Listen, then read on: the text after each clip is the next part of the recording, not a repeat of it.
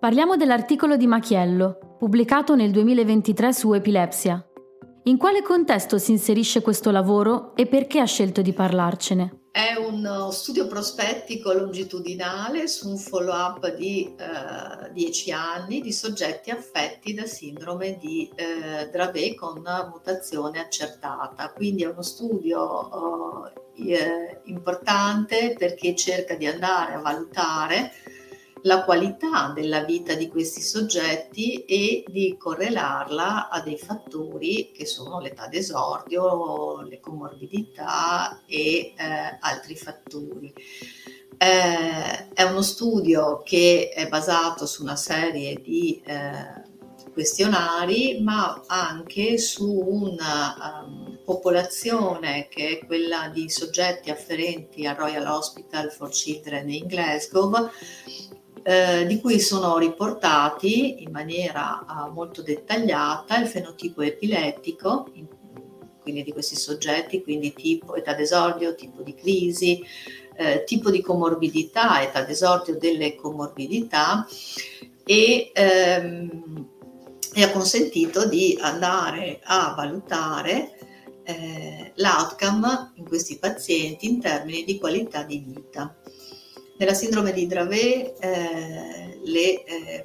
principali comorbidità e soprattutto oh, la caduta più significativa dal punto di vista del, dello sviluppo si osserva nei primi cinque anni di vita, quindi la popolazione oggetto dello studio è stata suddivisa in due gruppi di età, quelli che avevano meno di 6 anni alla prima valutazione, i gruppi di età invece superiore a 6 anni. E poi sono stati valutati i soggetti e la qualità di vita sia all'inizio, alla baseline, sia poi dopo un lungo follow-up di 10 anni. E il dato interessante è che ci conferma come la qualità di vita nei soggetti con sindrome di Dravet rispetto ai soggetti di controllo è significativamente peggiore sia alla baseline che al follow-up. Quali sono le conclusioni di questo studio? Le principali eh, conclusioni è che nei soggetti con sindrome di Dravet la maggior compromissione della qualità di vita eh, nei soggetti più giovani eh, alla baseline, alla prima osservazione, è legata in parte alla più precoce età di esordio delle crisi e anche ovviamente alla maggior severità delle crisi, ma anche all'importanza dei disturbi sul piano cognitivo, comportamentale, del linguaggio, eccetera. Al follow up, quindi a distanza di eh, tempo,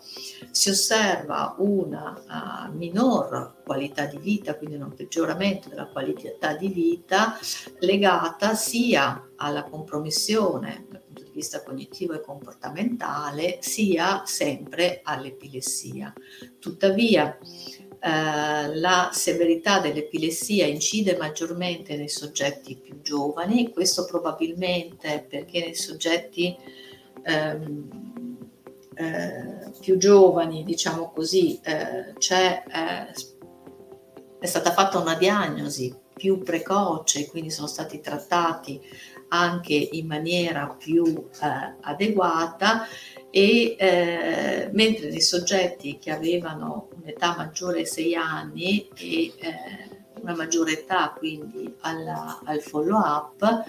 eh, si è notata per esempio un'associazione, una relazione tra uh, l'utilizzo di farmaci sodio bloccanti nei primi anni di vita e una peggior qualità di vita. Quindi